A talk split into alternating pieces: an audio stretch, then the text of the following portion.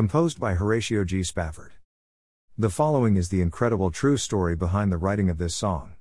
Horatio G. Spafford, 1828 1888, a devout Christian, was a wealthy lawyer and businessman in Chicago with a wife, four daughters, and a son. Their young son died with pneumonia in 1871.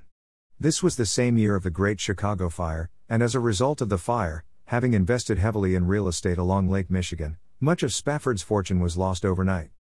Spafford planned a European trip for his family in 1873.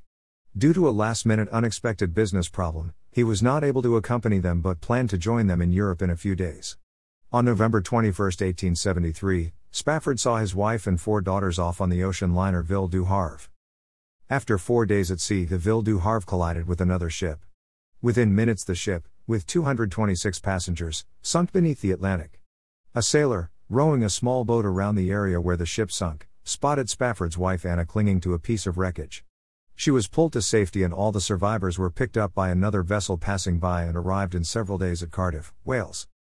Upon arrival in Wales, Anna telegraphed her husband with the words saved alone.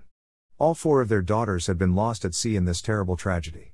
Spafford arranged to leave immediately by ship to join his wife. He and his wife had lost all of their children along with the fortune he had acquired in business. Four days into the journey, as the ship approached the area thought to be where the Ville du Havre sank, the captain called Spafford to his cabin and let him know that they were approaching the very area where the ship carrying his family went down. It is said that Spafford, in the midst of this incredible loss, penned the following while on this ship on his way to be reunited with his grieving wife. When peace like a river tendeth my way. When sorrows like sea billows roll. Whatever my lot, though has taught me to say it is well, it is well with my soul.